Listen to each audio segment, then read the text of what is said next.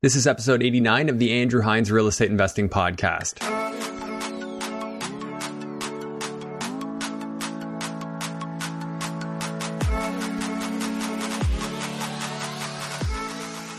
Welcome to episode 89 of the Andrew Hines Real Estate Investing Podcast. Today, I have an exceptional guest in Charles Wad. Charles is a developer. He does a lot of infill development, extremely savvy real estate investor, and he started with absolutely no experience in the industry. He just dove in headfirst into development, took on his first project of over 40 lots uh, for new development, bought a parcel of land. He eventually ended up partnering with a local builder and worked through the process. And while he only broke even on his first project, it was basically baptism by fire into the business of, of doing developments. And he's been extremely profitable and successful in this business ever since. Charles has an exceptional story. He's extremely interesting to listen to, and I certainly consider it a privilege to call him a friend. This episode really doesn't need much introduction, so I'll leave it at that. As always, I just ask if you're enjoying this content, please make sure that you share it with as many people as possible. If you think what I share is helpful, please help to make sure it gets into more people's hands. It would be greatly appreciated. And of course, if you're new to this channel, if you're new to my podcast, I strongly encourage you to go right back to episode one because we significantly dig into the basics of the numbers, which is something I don't dig into quite as much now for obvious reasons. So without further ado, please enjoy episode 89 with Charles Waugh. Hello and welcome to the Andrew Hines Real Estate Investing Podcast. I have Charles Waugh, developer extraordinaire, on the show. Thank you. Thanks for having Charles, me. thanks for coming. Thank you for having me. I appreciate it. Yeah, well, this is going to be fun. So uh, we had a chance to talk some some development while we were playing golf uh, a couple of weeks back, and uh, I was too focused on uh, my bad swing and shots to to get all the details. But uh, anyways, Charles, much be- much better golfer than I, and uh, oh, I don't think so. You get some great shots.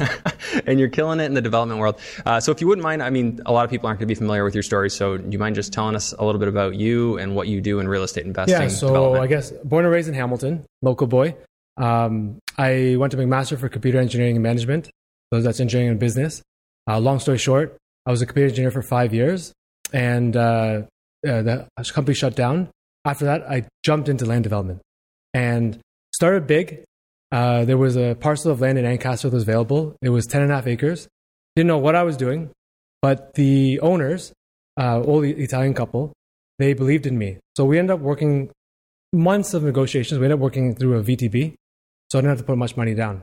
so they were the vendor take back mortgage, so they Vendor- held the mortgage for you. So the seller financed the mortgage, Mm-hmm. and uh, yeah, like there was a five-year term, uh, three percent interest only. From there, I tried do, getting into development, like doing it myself. Six months in, pretty quick in, I did. I realized I had no idea what I was doing, wasting money, ma- wasting time. So I went to all the local builders in Hamilton and uh, tried to pitch the idea of working together. I knew that I had uh, valuable developable land, and obviously they had the expertise. you had um, it under contract already. Yeah, you already- negotiated the financing. Actually, it was already done deal, and I was trying You to already owned it? Yeah, I already oh, owned okay. it. so you tried to find a pa- partner then. And I knew there because it was a five year VTB, five year term. If I couldn't de- get done within five years, I was like done. You know what I mean? yeah, Because we're talking, it was a one point three million dollars to buy the place. to buy the place. And they gave you how much? Uh, it was vendor like take back? ninety percent VTB, 90%. That's pretty good. What kind of interest rate on that? three percent interest only. So you're doing well on the interest rate. That's Not still bad. a lot of money. That was though. like seven years ago, so it, was, Yeah. it is still a lot of money, and it adds up really quick. yeah. But uh, so ended up partnering, hitting off with a builder, a local builder in Ancaster, formerly Landmark Homes. They're called Live Communities now. And the deal was that they mentored me in exchange that once we got the approvals, we sold off the project to them. So Okay. At we- like a market value or? yeah, exactly. At market value. And so we we went through. I worked together closely with our land development team. I went there every week. Uh, they moved here in, in Burlington, and um, we got after we got the approvals, they purchased the the, the project from me, and uh, and then I went off into small small scale infills. Now the thing is, it's interesting. The year after we got together, that's in 2014. I think we finalized the deal. In, yeah, in 2014. A year later, we got another project together that was even larger With them as well? with them as well. Yeah. First project, we were proposing 46 townhouses. Second project was 117. And are And- you doing this now? Well, that it's all kind of the first project is now being developed. Okay. It's being built now you're saying, okay, so you developed it, sold it off to his. with them in conjunction with them With because them. they taught me everything I know. Okay. So they really mentored me through it, and um, That's not It's- bad. You get like paid to go to university, but it's, really ex- profitable. exactly. Yeah, that's right. And uh, it's kind of come full circle because my parents are now uh, moving into the townhouse there. so one of the townhouses that are being Yeah, sold. like in two weeks' time. It's really come full circle. It's been really interesting. yeah. Now, the thing I always tell people is like, I jumped in the deep end. Yeah. I was really naive. Actually, if I had the background, I never had no background. My, my parents didn't have any background in development. If I did, I probably would have, I would have never taken that on. Because I've learned there were so many things wrong with it. Like, I'll give you one example. I'd even know to check for servicing at, at the street. We had to extend 250 meters down the street. down the street. Now, it doesn't seem that far, but we had to go under a creek that was like really deep. Oh wow. You know how much it costs to hundreds of thousands. a million dollars? Yeah. A Million dollars. it's like, holy, shit. you know what I mean? yeah. Like, you know, going through the soft costs, that's more manageable. We saved up all our money between my family and my parents. Like, we, we, we were investing in it, but we were kind of like in deep. Okay, so you're doing it with your parents. They they It was sort like of- they gave, they, they did like, they provide the loans for the startup capital, okay. but it was really me doing the, the work. Okay. And, uh, but yeah, the year after that, we took on another project. I Yeah. thought I was already way into deep. And really, looking in hindsight, we were. But the second project was just, we didn't think anything of it. We assembled three parcels, and everybody had to like provide vendor takebacks there. And it just, six, after six months, it worked out. We even had to do a severance from the one Okay. homeowner, sever off their, their back part of their lot to assemble these three pieces. And did you just like create a purchase agreement and then work through the zoning element of it or Yeah, exactly. Yeah. Exactly. But everything was kind of contingent. Like we had Yeah. to get all three pieces. so this is creative deal making that you're oh doing. my goodness. That was Yeah. that was fun. And again, with um, my builder, builder partner, they helped a- as well, kind of mentor, go through the negotiation, everything like that. Yeah. But fast forward now, um, that second project was actually quicker than the first project. 'Cause The first project, I don't know what I was looking for. There was a lot of issues. Yeah, like let's yeah, let's dive into that first project a little bit. Like just, you know, back of the envelope kind of numbers we'll talk and and then of course um, just like what it was. So so you were getting uh, you bought it said it was an acre, how much? So the first project was 10 and a half acres, 10, 10.5 acres Yeah. and you bought it for uh, 1.3, what was the end sale price? Like when you sold it to the the builder? 2 point, uh, it was like roughly 2.5. It was like 2.65, 2 point, around 2.5.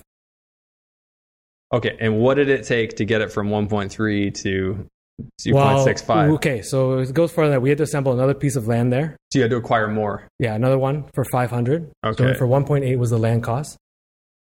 So uh, it was another 500,000. Yeah. Okay, so then in there, what kind of expenses did you have? Well, then we, also, we had a lot of um, soft costs for consultants to bring it through to a rezoning and official plan amendment. Okay, so so let's uh, yeah, we'll we'll dive into those a little bit. So here, the, the, end, the end story, this one is very quick and easy because we ended up breaking even on this project. break even. You know what? It's better than even like losing a million. No, you I get. know what I mean? And you went to school. You went to school, and you didn't lose money. It didn't cost you anything. That's Exactly. cheaper, and it's so much more useful than a university degree. That's right. Uh, so soft costs on that one, like you're talking It was- hundreds of thousands. Yeah, it's like rough, almost 500. Like with 500. like, because there was a lot of carrying costs there. Yeah. It okay. added So up include that over the included years. your carrying costs. Did you have to do like did you extend the sewer for the million dollars No, there? Or so no, that, was like s- that's you know, that's after you where- sold. After you sold, they did it. exactly. So you just got the approvals. You got the site plan approval. actually they went to rezoning and official plan amendment. Uh, So you did the rezone. they took it after that. They took and it the after reason that? why was Okay. originally our deal was we were going to take it through the site plan and even service the site, Mhm. but but taking on those two big projects, our costs were way too much. We were negative Yeah. cash flow. Like it got stressful. Quite honestly, like it was even within the family, we had like all our money invested in these two projects. So I went to the owner and I said, "Hey, you know, like, can we make a deal? Um, we'd like to sell a little bit earlier. You know, go through rezoning, official plan amendment, and then you guys take over, and we reset." Yeah. Well, if when they approve, so so this is my experience. So when they approve something like that, the people in the city are already aware in the site plan office. They were already uh, involved in the decisions anyway. So if you're Exactly. getting a pl- official plan amendment and and zoning change, then they're already really queued up to go ahead and do the 100%. site plan, right? We had already done a lot of the detailed drawings like in advance already. so you already gave them a proposed layout of, of all your buildings. Yes. Uh, like so, you were how many how many townhouses? 46 townhouses. And 46. again, we worked in conjunction with the builder. So eh, we, we provided, we did it all together. So you got 46 townhouses out of 10 and a half Well, acres. here's the thing. Here's the thing. Ten and a half acres, only three and a half are developable. yeah, I was gonna say like I thought you would have got a lot more than that. No, Yeah. so that's the thing. Like, you know, I, we thought that we'd be able to develop a lot more. Again, didn't know. This is a conservation or something like that. It was uh, dealt with conservation, dealt with this like City of Hamilton, natural heritage planner. Um, we had to do frog studies, fish Archaeology studies, studies. archaeology studies, This is why it cost you five tree hundred thousand. studies, like any study you can imagine, we did. Yeah, and that's why like w- even like with some grading issues servicing issues Yeah. obviously and so that's why if anything i guess if you could persevere through that one project yeah. and not lose your shirt that was then a good you know, yeah, you've learned everything like you've learned a lot from that one project you're, you're now ready to move to the next stage. That's which is profit, obviously. Um, it's just it's just crazy how much you had to do there. Like what what made you think before you got started that you would be profitable? just hope Just hope. So you No. just saw something. You're like, I should be able to do this. you know at the beginning like i did some back in the envelope calculations Yeah. but i was missing so many costs and like Yeah. you know i didn't even know what development charges were back then Right. Right. So you didn't, Didn't even even know know, what a when you planner bought it. was. You didn't even know the development charges, the plan, or anything. You learned it all. Yeah. No, exactly. Well- Honestly, at the beginning, Yeah. I think it was there was some rough numbers, Mhm. but it was more hope and maybe some s- stupid confidence. Did, yeah. Did somebody inspire you? Like, did you have somebody? you know what? I always was interested in development. I like the process of taking something from a concept Yeah. through to, to actually building it. Um, and uh, yeah, it was just kind of some, an interest of mine. And I just jumped in. Okay. It wasn't necessarily like a particular project or something that inspired me. I just Yeah. like seeing development and things happen. So for me, I had seen this guy that was developing these duplexes. He was taking these single family homes and he was developing to duplex, which doesn't isn't much now, but this was back before secondary suites were allowed. So he was going through site plan approval Wow. and going through all the studies that he needed to do for each one. Yeah. And he would take these little houses he bought for like 150, knock them down. He'd be selling something for 600 when he was done. Wow. So he's billed in for like 250 and he was just doing it one after another after another. So me thinking, okay, well, if this guy can do it, I can do it. Oh man, did I get slapped around. And I've talked about that on this podcast a few times. Um, so it's obviously not uh, for the faint of heart. Right. And I just had Carmen on again to talk about development. And, Yeah. you know, Carmen swings for the fences when she does development. Yep. And, uh, you know, we were, we were talking about taking singles. That was when, when we were golfing. We were talking, you know, Yeah. you don't need to hit a grand slam every time or a home run every time. Car- Carmen's a power hitter. Yeah, pow- power hitter, power hitter in the development game. You know what? You're, you're right, though. Some days I wonder, what are we doing development for? You know what I mean? Some days, obviously, there's ups and downs. Yeah, But the thing is, I find that there's a lot of NIMBYism. So NIMBY, not Oh, in not my, in my backyard. backyard, yeah, So, you yeah. know, a lot of neighbors, even if you're proposing, what you're proposing is good. And again, for me, born and raised in Hamilton, a lot of our developments are in Hamilton. And even outside where we're working in St. Catharines, we want to help these communities. That's, that's part of it. It's really fulfilling, uh, especially being a local boy. But a lot of the neighbors, they don't agree, necessarily agree with what you're doing. They don't think what you're doing is positive, or they don't. Here's what I find I feel in mo- lots of people, it's very common that people don't like change in general, whether Yeah. for good or bad, they don't like change. Yeah. So that's been, that's been tricky. And then secondly, would be dealing with a lot of the municipalities. Like it's just, it, it, you know, you know what it's like. It, it- it's tricky. Like well, for one, um, l- lots of delays, lots of delays, and they're obvious. They don't really think of the economic impact. They don't think They don't about care. carrying costs. They don't care. Uh, quite frankly, and and I I'm not to diminish them or, or put them down. Uh, I don't mean to sound like that, but they just don't care. Like No. they work for the city, they get their paycheck either way. They don't internalize your fear. They don't internalize your urgency. Um, so you have to politely stay on them. You have to be the squeakiest wheel ever. Yeah. But the timeframes they give for site plan always upset me so much. I'm like, what? It's going to take how many months? Like they just take forever to get back to you. exactly. And that's why I actually avoid development. I mean, I, I had my first crack at it, and I've been involved in helping out with some of the projects uh, with with ProFunds and Valor. But um, in terms of my own personal ones, I'm like, I don't like that risk. Right. So I guess the the key question is, um, what to you makes it worth the risk? What do you see in it, and how do you set yourself up so that you've got a contingency plan if Plan A doesn't work out? Right. So what I've transitioned to, uh, we didn't talk about, about the second project, but after that, after we finished off, sold those, um, got into small scale infills. Small scale infills are a lot more predictable, and so you know the contingency plan there is a lot more straightforward as well, and the timelines are are a lot shorter. Capital requirement is a lot less as well. Are you searching for? You're talking about searching for a house in an existing neighborhood Yes, that has extra land. exactly. And even if it doesn't fully conform with zoning, you might go in for a minor variance, try and sever the land Yes. all at once. That's right.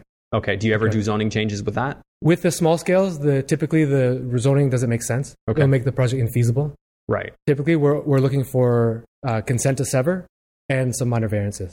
So consent to sever uh, that's going to come from uh, the committee as well, The right? committee of adjustments Yeah. as well, exactly. So, so just for anybody who hasn't been through this, I've been through varying parts of it. Um, so you, you, you basically, when you go in for a minor variance or for a consent to sever, uh, the city staff is going to make a comment. So the city's engineers and, and what have you, they're all going to comment. Zoning people are going to comment. Uh, and then they give those recommendations to the committee of adjustments and the committee of adjustments has the ability to make a decision and say yes we agree we're approving it or no we don't agree and we're going to send you to the the ltb So- which has happened to you right Uh, Yeah. So on our latest project, the one that we're currently constructing, we actually got rejected at the committee of adjustments. And this is for a duplex, right? Or, or This sorry, is- just two separate It's houses, uh, two semis that we're building. two semis. Okay. So I'm going to step back a bit. We like the strategy that we like to employ is called we like to call it keep and sever, where Keep you and sever. keep the existing house and you sever to create additional lots.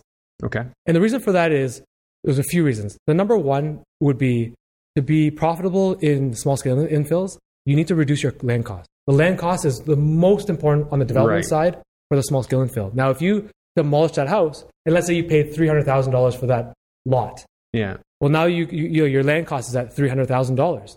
Whereas, that, and that's exactly, we paid three, actually, for a recent one, we paid 320 on there. But when you keep the house, and we recently just sold it for 300, Yeah. now you're, the so- lots that you severed, the land cost is a lot, lot, lot less.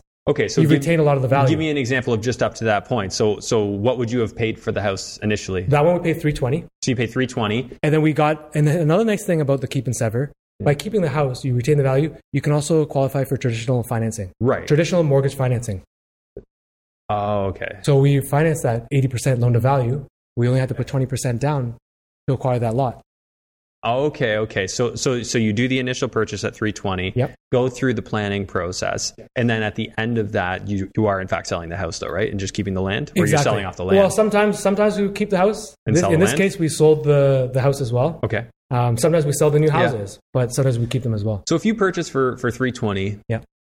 How, how much would you be spending to get to the point of a severed piece of land? Good question. So, to you have your initial twenty percent down, and any rentals that you might do To, the existing house. the existing okay. house. Now, for this particular project, we we didn't do any renovations to the house. No rounds. we it had was already good. assumed tenants, okay. and that's another benefit there because now you can have rent coming in to help mitigate your costs during the development process. Because you know, carrying costs will kill you. Right, and this is why I've I've said this so many times on this podcast. If development potential is great, it's just really nice if you can have cash flow along Yeah, the way while you wait, right? Because people don't have this urgency; they don't feel the urgency you do. That's right. Um, yeah, that's Right. absolutely. So, so soft costs on that to get to severed. So, soft costs uh, to get to approvals, typically on a small scale you, infill, you're looking at forty to sixty thousand dollars. okay, so let's just say sixty. on that one we were we were at rough almost 60 Okay. actually around 60 because we had to go to lpat and we can go and to that's that a story whole extra year, we right? can go to that story as well We, yeah, we'll get into that in a second. so whole whole extra year. So so it cost you sixty. So you're in for 60 is three hundred and eighty. going so 60 is going into development approval Okay. okay so that's the point where you get severance Okay.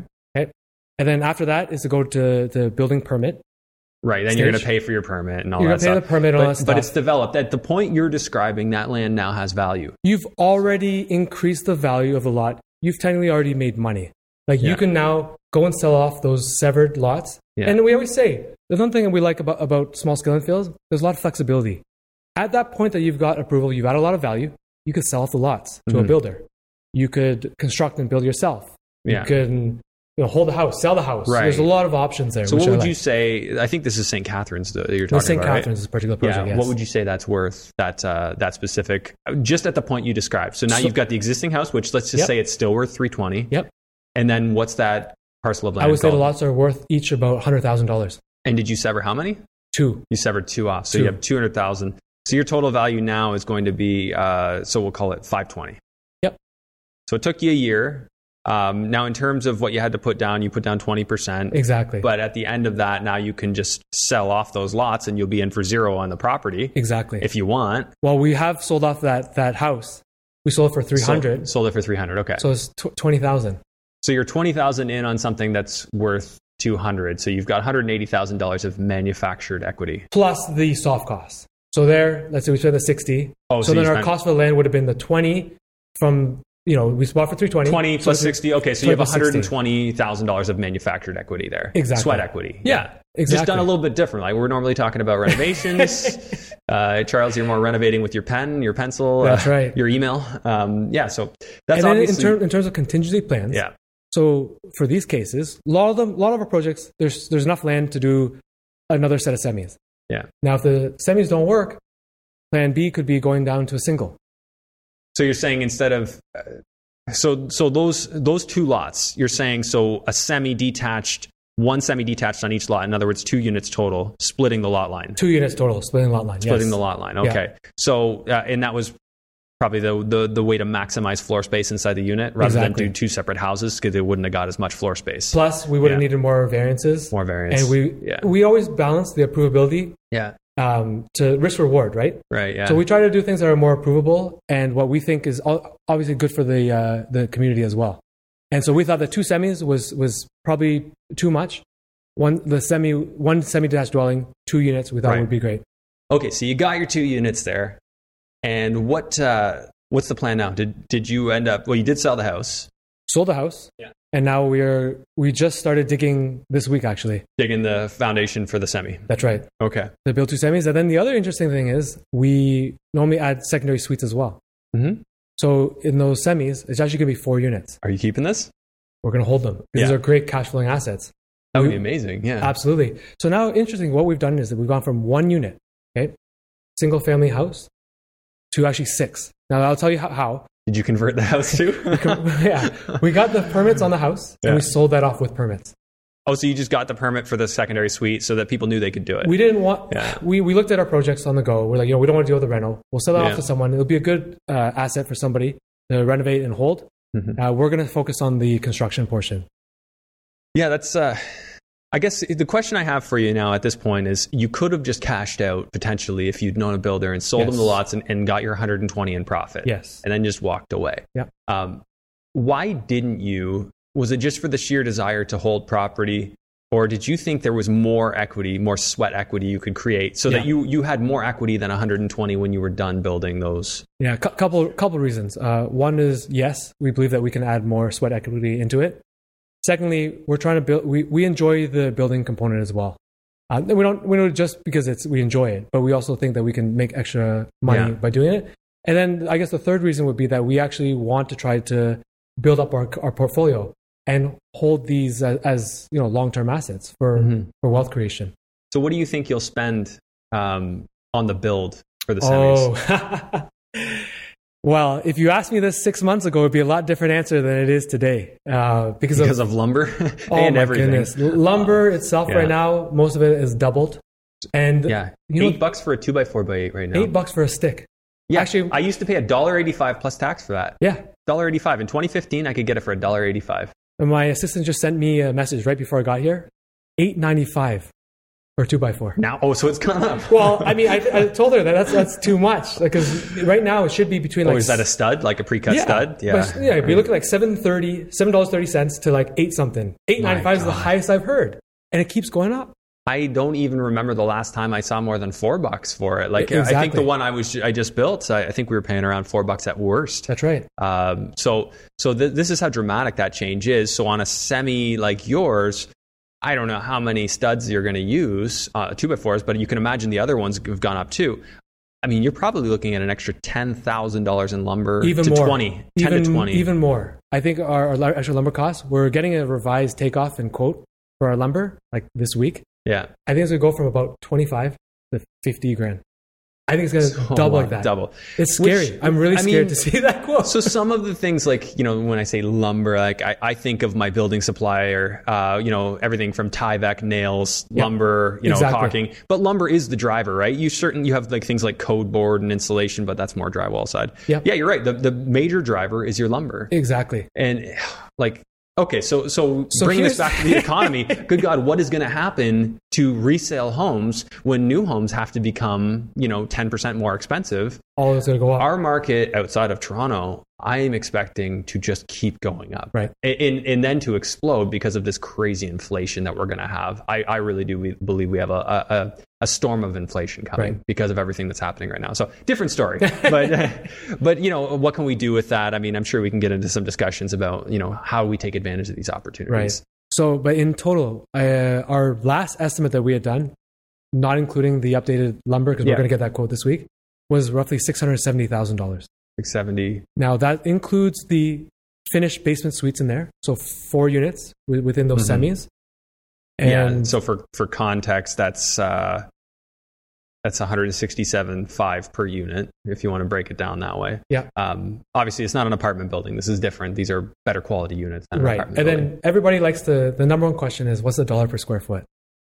And then what I like to say is like it, it everyone's definition of dollar per square foot varies. I find some people include servicing, some people don't I, include I servicing. wouldn't. Yeah, I would just do hard costs on the unit. Same as Yeah, me. Yeah. So we're to answer that question from pre-COVID, uh, we could be anywhere from 160, 140 to like 160. It Mhm. depends on the quality of the build that we're looking at. Sure. So if we're looking at a rental, we're, we're usually trying to aim for that 150 mark. right. Okay, Okay. that makes sense. But if we're doing a for sale unit, and we've done for sale units, we're probably going to be closer to 160, 165 because it's going to be higher end finishes. you in do there. some quartz and things like that. It- it- well, in the Yeah. rentals, we still do quartz actually. Oh, yeah? But yeah, I there's- do too, yeah. Yeah. I, I just don't see the reason not to. right. It's like expected nowadays. Well, and it's not that much more. I Right. mean, eh, later on to replace it's going to cost a lot more, and I think it's a it's it's one of those things you can spend just a little bit more, and it, it means a lot more to the tenant. Exactly. Yeah. Exactly. So you're thinking 165,000. What do you think that semi is worth? Well, okay, so you've got build 670, uh, and then we've got interest. What do you figure you're going to pay interest and carrying? carrying costs they're like for the maybe twenty thousand dollars. Twenty thousand. Are you getting private financing, or are you guys just doing it in cash? So that includes so for the life of the project, it's probably going to be about twenty five total. twenty-five. Now for the construction itself, we get construction financing. seventy five percent is is financed. Yep. Uh, we work with uh, we have a good relationship with Meridian Credit Union, Okay. and uh, and yeah, so it will- they require twenty five percent equity. So the way that we do it is that we will put up our own capital to go all the way till like let's say framing, Okay. and then, then that's when we'll get our first draw. they start they start spitting out cash. Yeah. Exactly. Now we have like everyone has their different strategy. Like depends on we, we have a cash flow statement. We look at how much cash capital we have allocated for this project, and we kind of see when we're going to need our draws. Right. We try to limit the number of draws that we we take. We try to do three or four in a because project. they charge you a fee each time, But there's going to be a fee each time. You know, you go through lawyers and everything. and it's so- kind of an annoying process too. There's a lot of red tape. I- E, exactly. Yeah. Exactly. It's a lot better if somebody just gives you a big lump of cash in your bank account and you just spend, spend, spend. But unfortunately, people like security, and uh, they Yes. don't. You know, we, we have laws obviously around Construction Lien Act and, and Right. all that stuff. So they have to um, they have to allow for that. Now, for those who don't know, there is a Construction Lien holdback. Um, what are you typically doing as far as a Ten- process? 10%. So ten percent, they hold it back for how long? Uh, f- like, they hold out for the duration actually. Duration. So for the draws, they'll they'll hold back ten percent and just right to the end. Yeah. exactly. I And think is there there's that got to po- be a way to get that out sooner, right? I, I mean, for, There- for trades, you got to hold it back for 60 days on. Right. them. And you can give it to them. Of course, some builders will actually hold it back the whole time, and I'm guessing that's because their lender holds it back from them. Exactly. So people are just passing on the holdback. We- Super frustrating. We've built it in, but I don't Yeah. know. It may be something we need to look at. I bet you there's a way to get it released after 60. Probably. Yeah. I should probably look into that. It's nice to get a little extra cash. Like it, it, sometimes it feels like building's a very cruel game. It's very cash intensive because, Yes. like you said, you have to come into a certain point.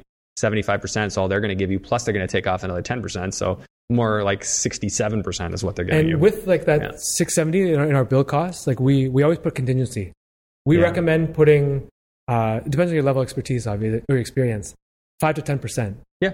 10%, I think, would be like a safe uh, number to put in for contingency, but that's included in there because things always pop up when you're, when you're building. Right. right. So Okay, so in terms of your total acquisition and build, good thing you got see. the calculator here.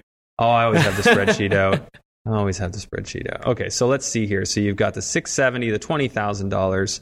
You're in for five twenty on the lot, less the one twenty of equity that was created. So you're in for about uh, one million ninety thousand Sounds about right. at the uh, at the end. Yep. At least that's that's what you're on target for doing. Okay, so what will you figure your value will be at that So point? each of those semis, uh, estimate based on today, would be worth about six fifty each, okay, so uh, value is going to be and then the house is already sold for three hundred. So you have six fifty times two yeah. plus three hundred. Okay, so 650 times two. So I already I already factored in the house there. So this is just looking after the house uh, profit was realized. So you had we talked about it. You had basically 120 of built-in equity before. However, if you go ahead and finish it to build, and this is based on today's values, you can turn that 120 into looks like 210. Yeah, 210 in equity. Right. So you're creating even more equity through building, and I'm assuming you've got a good list of trades. And are you self-building? You do. We, we self you build. general contract it yourself. we do. Yes, Yeah. exactly. Same here. We've talked about this before. Um, it's funny. Yeah, Charles and I are, have a lot in common in, in our approach and how we've done things. We started doing development early, got kicked in the teeth a little bit, Yep. and uh, and then got into building and construction. And even for building and construction, I had no idea what I was doing. Same. Jumped into it a few years ago. Uh, you've met uh, my builder partner for the construction side, Yes, Steve Ford. Steve, yeah, Uh, he, you know, he's the expert for the construction side. So it's nice because Yeah. I can lean on him for, for Yeah. advice and stuff. And he's he's really running the show in terms of the construction. yeah, I'm more of kind of assisting. My expertise is on the development, the acquisition, yeah. the development, and financing side. Yeah, and I like, uh, I really like that uh, your approach in terms of like with development, you worked with the developer. That's so smart, and I think so many people need to learn from that. Like, Yeah. come with an opportunity, add value, and then you just you just absorb everything like a sponge. Just Yeah. absorb the whole process. I always say I'm not Yeah. the smart guy. You surround yourself with smart people, right? You partner or you find mentors or you surround yourself with people who are experts in those fields. And that's Yeah. that's all I've done. Even on the development side, I partnered with the, that builder. They taught me all the development side. yeah, With Steve, uh, you know, I've learned a lot of the construction side, yeah, and I've taught him a lot of the development side. So surra- it's really important to network and surround yourself with Yeah. people that you know you want to you know do things with. yeah. Absolutely. Like you're you're doing it the right way, and I really do find like when you work with a business partner, somebody with a, a common goal, and they have a different skill set, like you really push each other. Hundred percent. And when I, I had a similar model, I was working with a business partner of mine and we were doing student rental flips. The opportunity is not the same now, so we're not doing that right now. But I would love to actually do another project with him because just the way we push each other. Right. You know, he's really good with the money. And like anytime I say, I, s- I would just say, hey, hey, Mike, we need $400,000. I just signed up another deal. He's like, how, how soon? Like, what, when's the closing Yeah. date? I'm like, four weeks. He's like, okay, don't worry about it. that was literally the conversation. I'm like, no, you, you gotta, you gotta be kidding me. Like, that's it. Like, he's like, yeah, I mean, don't worry about it. Right. It's, it's there. You can leave that out of your mind. I'm like, you don't know what a relief that is. Yeah. Because I never feel like that. I never do. Right. I always feel like I gotta worry about it. Well, we're Um, not the exper- experts at everything. That's why yeah. you need a team. All the stuff Yeah. you need a team. Yeah, I, I miss that. I, I, I wanna, I wanna have uh, Yeah, get back to less development. things Come to on. worry about. Yeah. More of a team, yeah, because I'm, I'm very much uh, like I do have a team on the ground. In terms, we've talked about this with a site supervisor, and and I have some general laborers, and um, and now I have people who are not my employees, but they're putting in a lot of work for me these days. Um, it's so critical, so critical to have that. And let's face it, like entrepreneurship, if you do stuff on your own, it's boring. It is. It's like lonely. It's boring. Yeah. It's so much more fun to have a team. You Yeah. know, and and uh, share the experiences and and you know go through the journey together. So that's been Yeah. it- it's it doesn't a lot of times this doesn't even feel like work Right. with with our team. And I think that probably helps because I mean, I admittedly don't feel any sense of urgency right now. Like I don't need to do a deal. Right. Which is kind of a dangerous thing. it would probably be better if I did feel like I need to do a deal. Well, even for Yeah. myself, like I look at how many projects we have on the go, and we typically have like eight to ten projects at various stages. We have Yeah. a few flips, a few developments going through approvals, one construction project, and Yeah. that's typically what we're doing. And it's like, do we need to take another deal? And like, it's hard to say no to good opportunities. And I Yeah. just, w- I, th- I feel like we almost take on too much. Right. Like, we're, we're- it's it's inter- like we love what we do. It's very interesting to Yeah. us. So give me a rundown of the, the properties or the projects you got going on. You got the St. Catharines uh, two, the semis. St. Catherine Semis. So Yeah. we just started construction there. Yeah. Um, we have uh, a few flips. Those are Okay. in Hamilton. They're in One's Hamilton? being listed tomorrow. I'll have to send you the listing. Sure. Yeah. I It's, want to see it's it. a major transformation. yeah. Uh, then we have uh, a few development. So one develop one development project that's a large one. Mhm. So where I live in in uh, Mc- Westdale near McMaster in Okay. Hamilton, uh, we're- I'm proposing a six story student residence there, Yeah. Sorry. mixed use building. Um, And what is it now? What's the land now? It's two commercial buildings There's two commercial with a lar- buildings. large uh, okay. parking lot. Uh, acquired that almost three years ago. Still going through rezoning. So you, are you cash flowing on it though at the moment? No, that one's No. cash flow negative. How, But how negative? about 2000 a month. 2000 Oh, that hurts. Yeah, I know. I know. so the juice has got to be worth the squeeze on that E- one. Exactly. Yeah. Exactly. But that's a long term play. So the Yeah. larger developments, we're looking at typically like five years to, to turn around. And Yeah. again, that's why you really have to, really helps to mitigate your costs with, with the rent. yeah. So that's one big project. Uh, the next one I would consider a medium sized project. I have an old industrial slash commercial building that uh, we are converting and renovating into eight residential units. okay. Uh, And very how long cool have project. you how long have you owned that Own that for just over a year. over the year? That okay. one. And where are you at with that? That one we're going through site plan.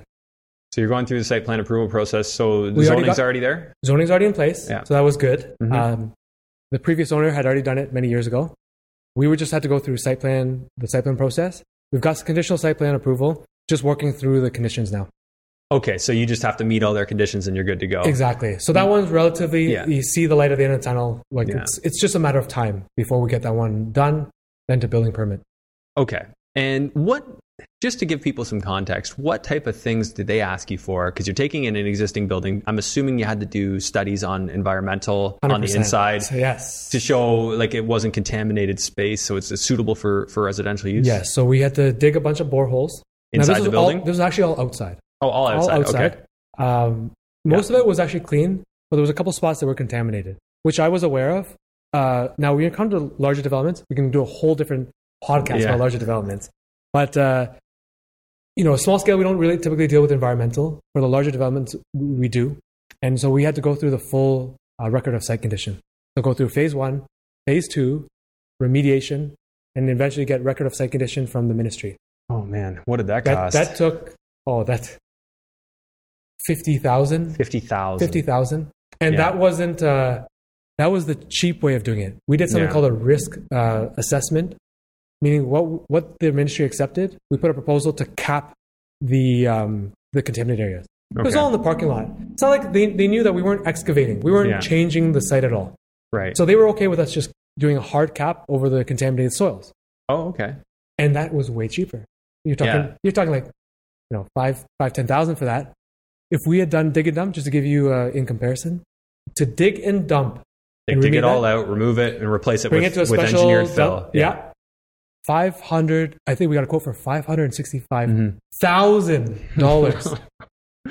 Five thousand versus Mm-hmm. Yeah. five hundred sixty-five thousand. You know what I mean? Oh, that's incredibly It's a, it's a different, big yeah. difference. So Carmen actually has one we didn't talk about on the podcast, but uh, she it's probably one of their most profitable ones. It's in Burlington um, and uh, down near Roseland, and it was a, a so a, a real estate office and a bowling alley, and there were contaminants, and that's why like these guys didn't even want to list. They, they did list the bowling alley, and the other one was just thrown in. Um, the realtor set it up, Right. But anyways. Um, Everybody was just running away from this because they knew it was contaminated and they didn't know how much it would cost. Well, Carmen, I guess, tied it up and they figured it out. I think it cost them like 200 grand. Right. But they, What was the uplift there? I think they're looking at 186 units Oh, in wow. in like one of the most desirable areas to live in Burlington. Wow. So I don't know the amount, but I mean that, that's like cha-ching. The Like- risk to reward was pretty good in that one. Yeah. yeah, she you know she knows what she's got, and I you know it's nice when you've got multiple irons in the fire, so you can afford to pay you know if it's two thousand dollars a month negative cash flow, uh, you have other things that produce cash that can cover that. Um, more established developers can handle that kind of kind of thing a little bit easier. right. Yeah. So for me, that's why I have different facets of the business to be able to mitigate those costs. You know, I'm not a builder that's been there for like decades that has all this cash to build a land bank. I can't land bank. I need to take a project and I need to run with Mm-hmm. Yeah, it. you need to get it done. I need to get it done. Yeah. Right. That's why when we talk about provability, you don't try to. I don't push for the densest like or most money. Yeah. Try to find something that's, that's a reasonable compromise. And so what I do is with the small, s- you have the flips that are that are quick. yeah. Okay. They turn around cash. You put those into other projects.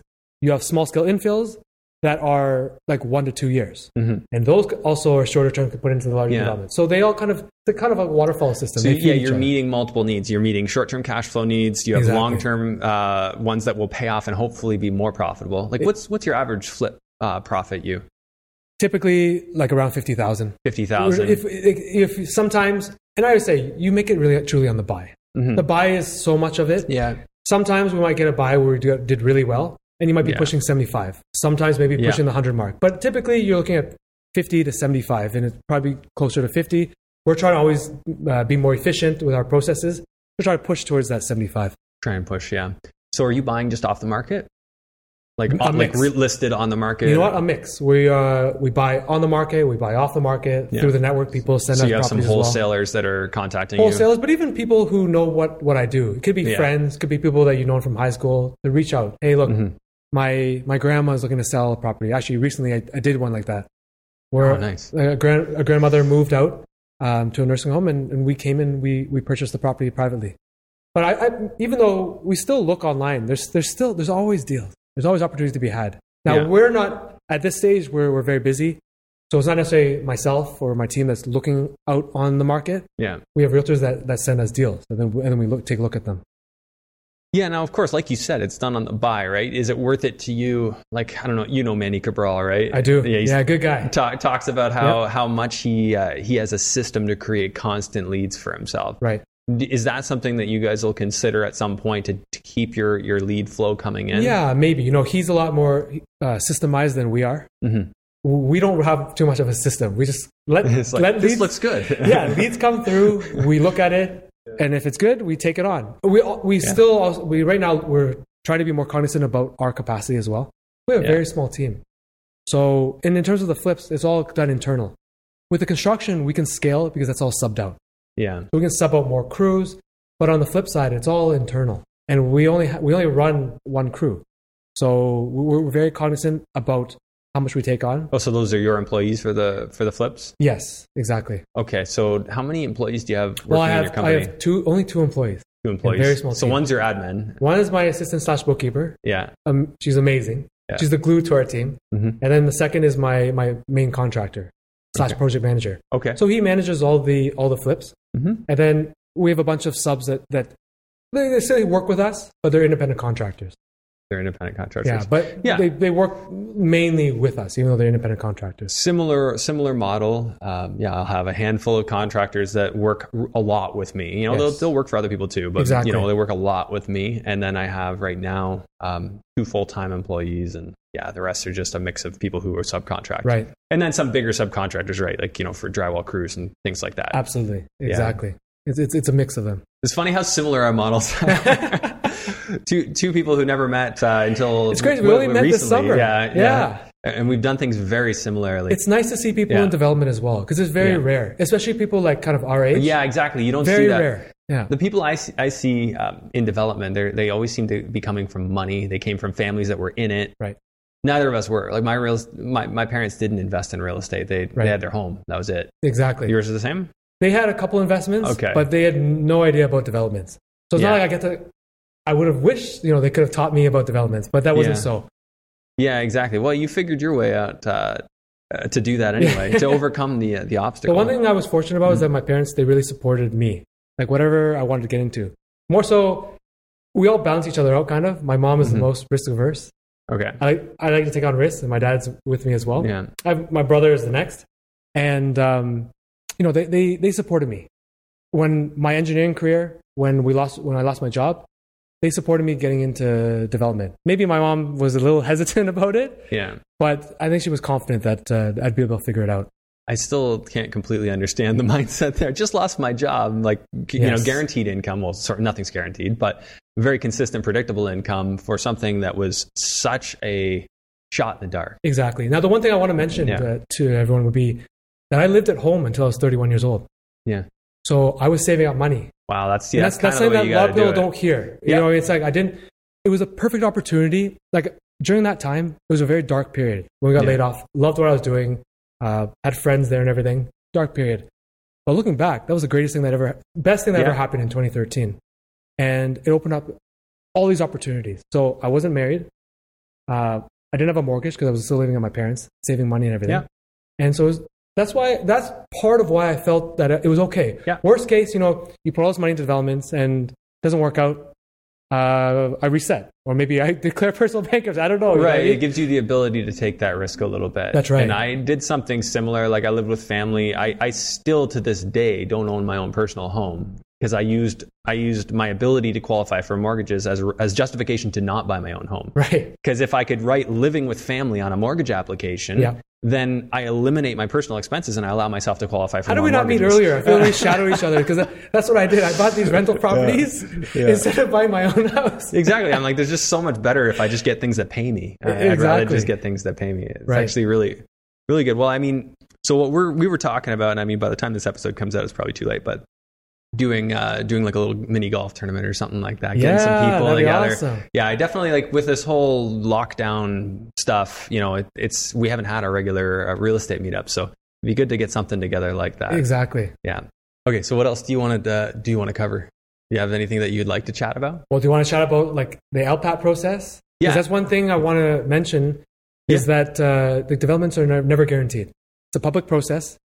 You know, you're going through committee of adjustments or like for the small scale, and uh, we do everything we can, obviously, to increase our chances of approval from engaging neighbors early, talking to them, to um, you know having conversations with the planning staff really early on, sharing with them with our proposal, see if Yeah. they're on board.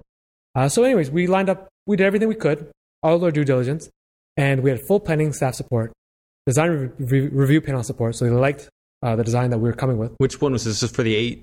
S- The same one actually. So in St. Catharines, Oh, for that one. Okay. that one to Yeah. six. Um, but we got rejected at the committee. And why do you think that happened? The thing that was most frustrating about this particular case was that they never gave justification. They just said One no. committee member just said, I feel uncomfortable with this. And before we could even give a rebuttal, they put a motion to, to reject. Yeah. And to my sh- surprise, I was shocked. There was only five uh, members on that committee. Two other people put up their hand, lost three to two, and that was it. That was done. So they just voted. So is it majority on the, on those committees? Majority on So- those committees. That's Okay. right. So if one doesn't agree but four do, you're you're okay. I- Yeah. E, Exactly. So the thing is, though, we regrouped. Um, Yeah. Me and my business partners on that deal, Andy Tran, Steve Ford, we looked at uh, what we're proposing. We looked at the support. We looked at all the facts. Like, you know what? Let's go. For, let's go for the appeal. So we appeal, we appealed to LPAT, local. Uh, that's the former OMB, Ontario Municipal Board. Right, and they're so for context, uh, tho- they're the the basically the appeal process. They're the last and final say in the legal system of Ontario's development. Exactly. Yeah. So Okay. it's the local planning appeal tribunal. Mhm. Uh, after that, it's final. Yeah, And so we went through that process. Like you said, we were delayed a year. It's crazy. that's kind of the expectation when it goes to LPAT. yeah, See, that's what I hate. I, I don't like that just one person has a bad day. I'm not comfortable. yeah. Doesn't cost them anything, but it costs you something. Costs you That's a right. whole year. And imagine we didn't Yeah. have any rent coming in. That Yeah. would be one whole year Yeah. where if you had vacant land or you demolished a house, yeah, nothing coming in. You would have lost. That could kill Yeah. your project or definitely Yeah. hurt your hurt your profit significantly. like it just is putting that into context like why does that person feel like it's okay f- for no justifiable reason to Right. just say nah nah you're not going to do that And so that helped because when you go to Yeah. LPAT, all your evidence is already written there. There's a transcript of everything that of was everything said. that's that's happened yeah, and you could see that they- Yeah. they just said, "Oh, I feel uncomfortable," and it was like done. okay So, I mean, fortunately, we went to Alpat. We um, we got support from from them, and uh, yeah, we overturned uh, the committee's decision, and we were off to the races. was it like an adjudicator or is there a panel It's a board member, they're, they're an adjudicator, Oh. yeah and it's interesting in this case because the city actually supported our application. Yeah.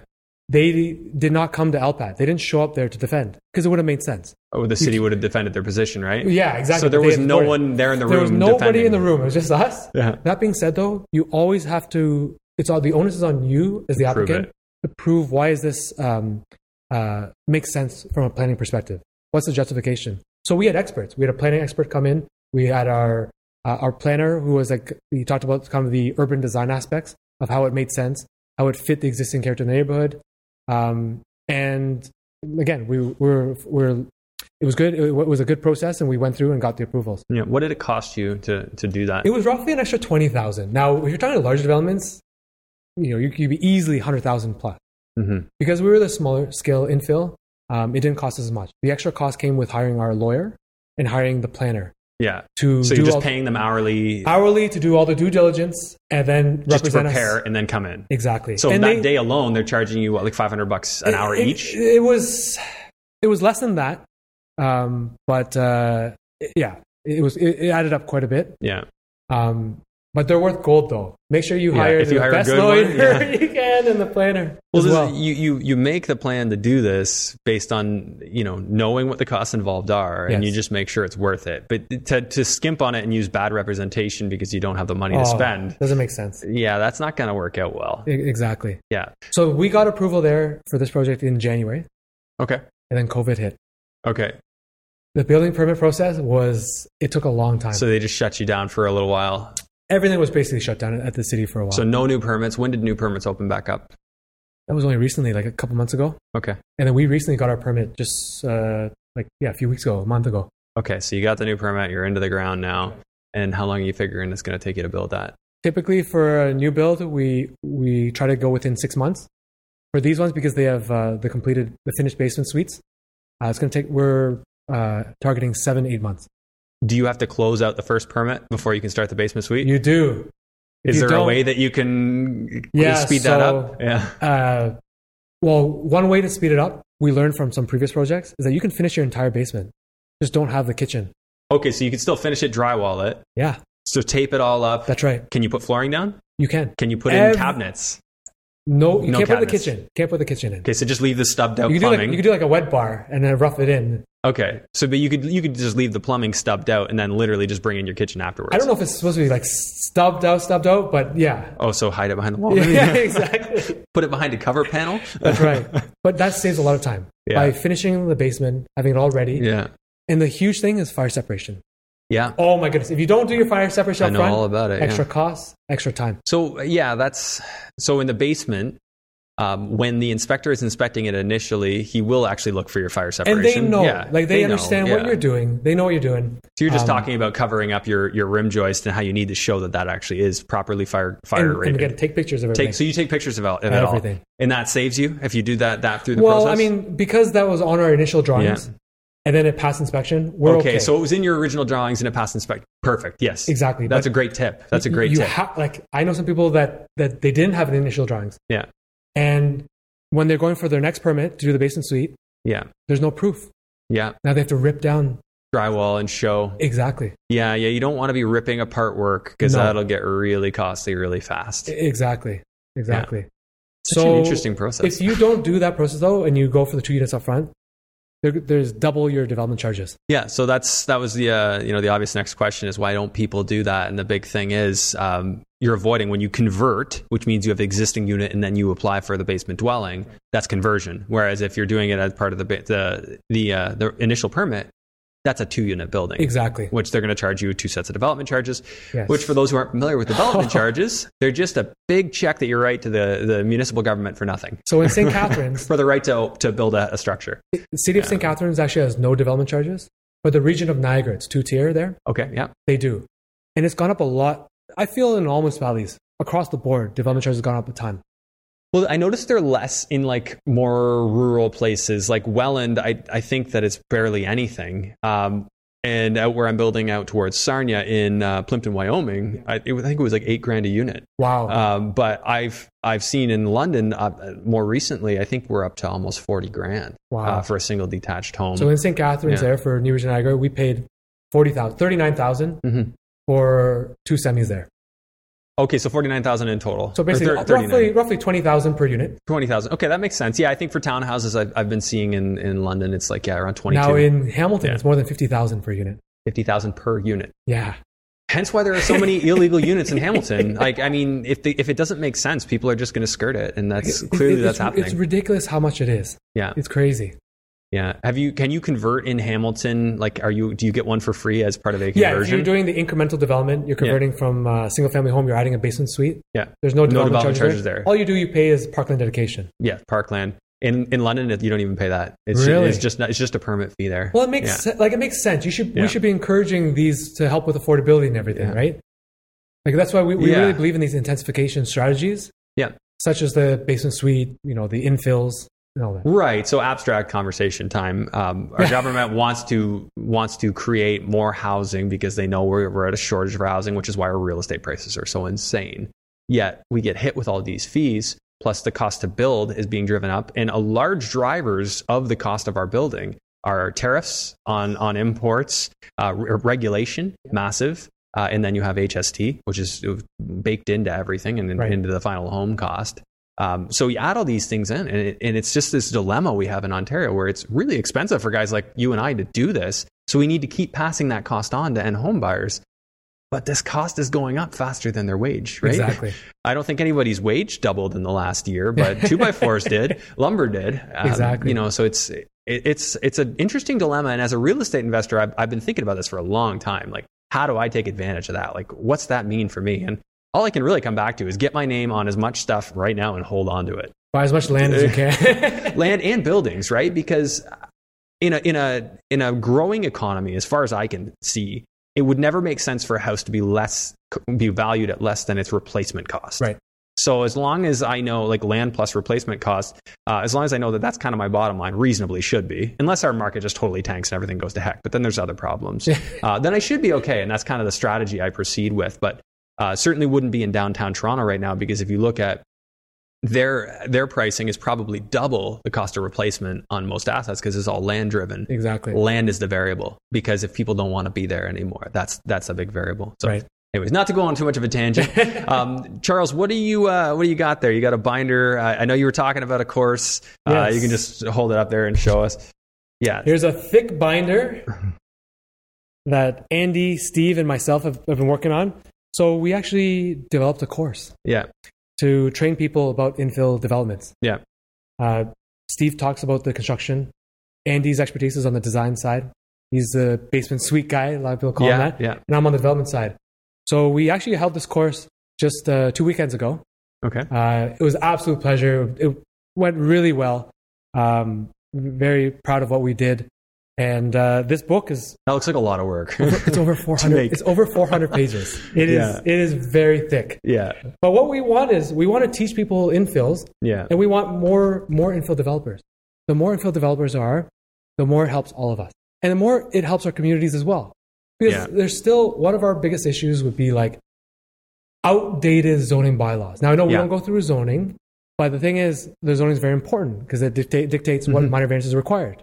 And so some of these zoning bylaws in cities we're working in are 20, 30 years old. yeah. They're not appropriate anymore. They're not appropriate. they for actually weren't today. even appropriate Yeah. then. Uh, like Hamilton, for example, like exactly. they have entire neighborhoods with- in like a C zone, I think, which requires 25 foot frontage, but you might have all the houses with 20 foot frontages. Mm-hmm. Exactly. Doesn't make sense. That's not Exa- appropriate. That's right. Yeah. So the more infill developers there are, we feel the municipalities are going to be um, they're going to understand it more. They're going to see more applications come Yeah. in, and there's going to be more people that are that are doing these, and it's- it's it's going to teach more people. And even I feel with neighbors, they'll they'll be they'll probably open up more to it um, with these infills filling the gaps they call it. We like Yeah. to call it. You know, you walk down, you see uh, an empty lot or a, gar- detached garage that's dilapidated. You know, it's gonna Yeah. it's gonna revitalize it and, and infill. You'll rebuild there. So Okay. So is there some simple advice that you can give to people listening? Um, you know, everyone's got a city they live in. Ho- You know, most of our listeners are Canadian. There's going to be some Americans there too, which I, I'm not sure how much of the wisdom applies. I think some of it does. Yep. Um, can we look for lots, you know, in our neighborhood? You know, can I look for something here in Burlington and be able to sever a lot off of it like you've been able to do? yeah, there there are these opportunities everywhere for the small scale infills.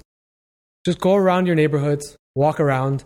Uh, I like to look on even Google Maps. Look for like large patches of Just green really big lawn. green? That's it. Or Okay. like, I mean, just walk around. Once you know what to look for, that side yard, extra large ho- side yard, rear Yeah. yard, the detached garage, the shed. Once you know what to look for, you're going to see them everywhere. to start to see those opportunities. Absolutely. So we've mentioned this on the show before, but go back to your zoning map for your city and read your zoning bylaws and see what what Yes. zones apply, what areas they're in, uh, and then you can get a feel. So when you're walking around, go figure out what zones there, Yep. figure out what the requirements are, and see. Hey, you know, hypothetically, would I be close if I cut it in two? exactly. And just Yeah. sketch it out. Sketch Draw it it on a out, piece yeah. of paper. I used to do that a lot in London. I used to print it out, and then I would have a scale ruler, and I would be I would mark things up to just oh, figure you're out. good. You're to scale. I don't even, I, I would just use, like, well, I would I would come up with something. It wouldn't be perfect, but I Yeah. would, it would be close enough that I would I would know whether it was something I wanted to put a firm offer in. Because for me at the time, I wasn't getting good deals unless I put in firm offers. So I, I would do that due diligence ahead, and I'd say, okay, I know I could do this. that's And I- typically, Andrew, that's typically what we do as well. Yeah. We do all our due diligence up front. Yeah. And then we're trying to bring down that cost, right? Yeah. So we'll go in the firm offer. Yeah, because typically. it, would- which we can't recommend because there's huge risks with that. So, um, but take it- that off the video. yeah. No, I mean whatever. Like you, you, it's it's one thing to know people do it, but it's another thing to do it. And I've had people ask me, you know, like we can't get stuff. uh, You know, we're gonna have to go firm. I'm like, do you have it in cash? No. Okay. Well, pff, that sounds like a bad idea. But Yeah. w- but sometimes people do it. Uh, it's it's a bad idea if you don't have contingencies. Andrew, two of the Yeah. other things I want to mention about Yeah. that would be one, I'm sure a lot of your listeners are real estate investors themselves. Yeah. Take a look at your own portfolio. Since Where do you talking have about land? infill developments Yeah. and knowing what to look for, we've known a bunch of people who have uh, infilled, like severed their own, Own properties. lo- properties. Yeah, you might just have an extra wide lot. Absolutely. Frontage is a big thing, right? If you have a lot of frontage, It is. there's something you might be able to do. I have one property where I've got uh, probably another 100 feet of area in my backyard. Wow. uh, which I can I can use for a secondary unit. So Yep. that's something. It's it's kind of on my purview. I don't feel the urgency, but it's it's something I'm looking at doing. exactly. Yeah. Yeah. And then the other thing would be um, we, we're, we're talking about going firm. Yeah. Uh, sometimes it- there's a there's a premium to these lots. Maybe the owner knows about the development potential. A lot of cases, the owners view it as a nuisance. Yeah, It's like, oh, all this lawn to cut. It's, it's terrible. right. Or we're like, wow, that's where all the opportunity is. But the people who are aware of it don't overpay for the lot. You go, it's just like a flip. You overpay at the front, at the beginning. There's no margin for you at the end. Yeah, know your numbers. And the one big thing there is if you're going through the mortgage financing, maybe bank in paying uh, some more down payment because maybe you won't get that 80% because it won't appraise at the full purchase price Right. if you're paying whatever 20% Yeah. uh, premium for the development potential. well, right? that goes back to having contingencies, right? Like oh, yeah. like I mean, if I went firm on something, I I'm ready to close cash if I need to. Right. You know, I'll, I'll, I'll that's the level of preparedness I have. Everyone has their own tolerance for risk. That's kind of where I'm at at the moment. If- Exactly. or I know I can get private money or something. Right. So, um, Charles, where do people reach you if they want to follow you? Do you know Instagram? Is that where you want, or is there somewhere else we should send them? Uh, yeah, maybe some there. I don't Yeah. really check, um, but email is probably the best. Yeah. Or you know, email. Actually, email uh, Infill Developments. Uh, our our email is there. It's info at infilldevelopments.com. Okay. and that's kind of our general mailbox. Yeah. and you'll be able to get to me through there. And can people still take this course? Is this something they can take in the future We haven't potentially? set one yet, but Yeah. yeah, we will hold the yeah. one next year. Okay. It looks like it's infilldevelopments.com. Infilldevelopments.com. Take Okay. a look there. Uh, those contact page there. That's probably the best way to, to reach me. Perfect. Okay, this was uh, this was really awesome. I really appreciate the chat and, and having you come down. Thanks for having And, me. Yeah, it was uh, a pleasure. Yeah, I look forward to uh, to more golf soon. Sounds good. Thanks, buddy. Thanks. Thanks for tuning in to today's episode. Just a friendly reminder that the kindest thing that you can do if you're enjoying this content is to share it with somebody that you think it could help. I don't have a big marketing budget for this podcast. Everything is word of mouth. So your sharing this content means everything. Thank you again. I'll look forward to seeing you on the next episode.